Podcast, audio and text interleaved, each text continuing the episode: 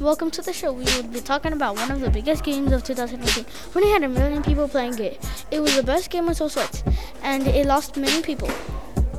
People, but in December 2021, it.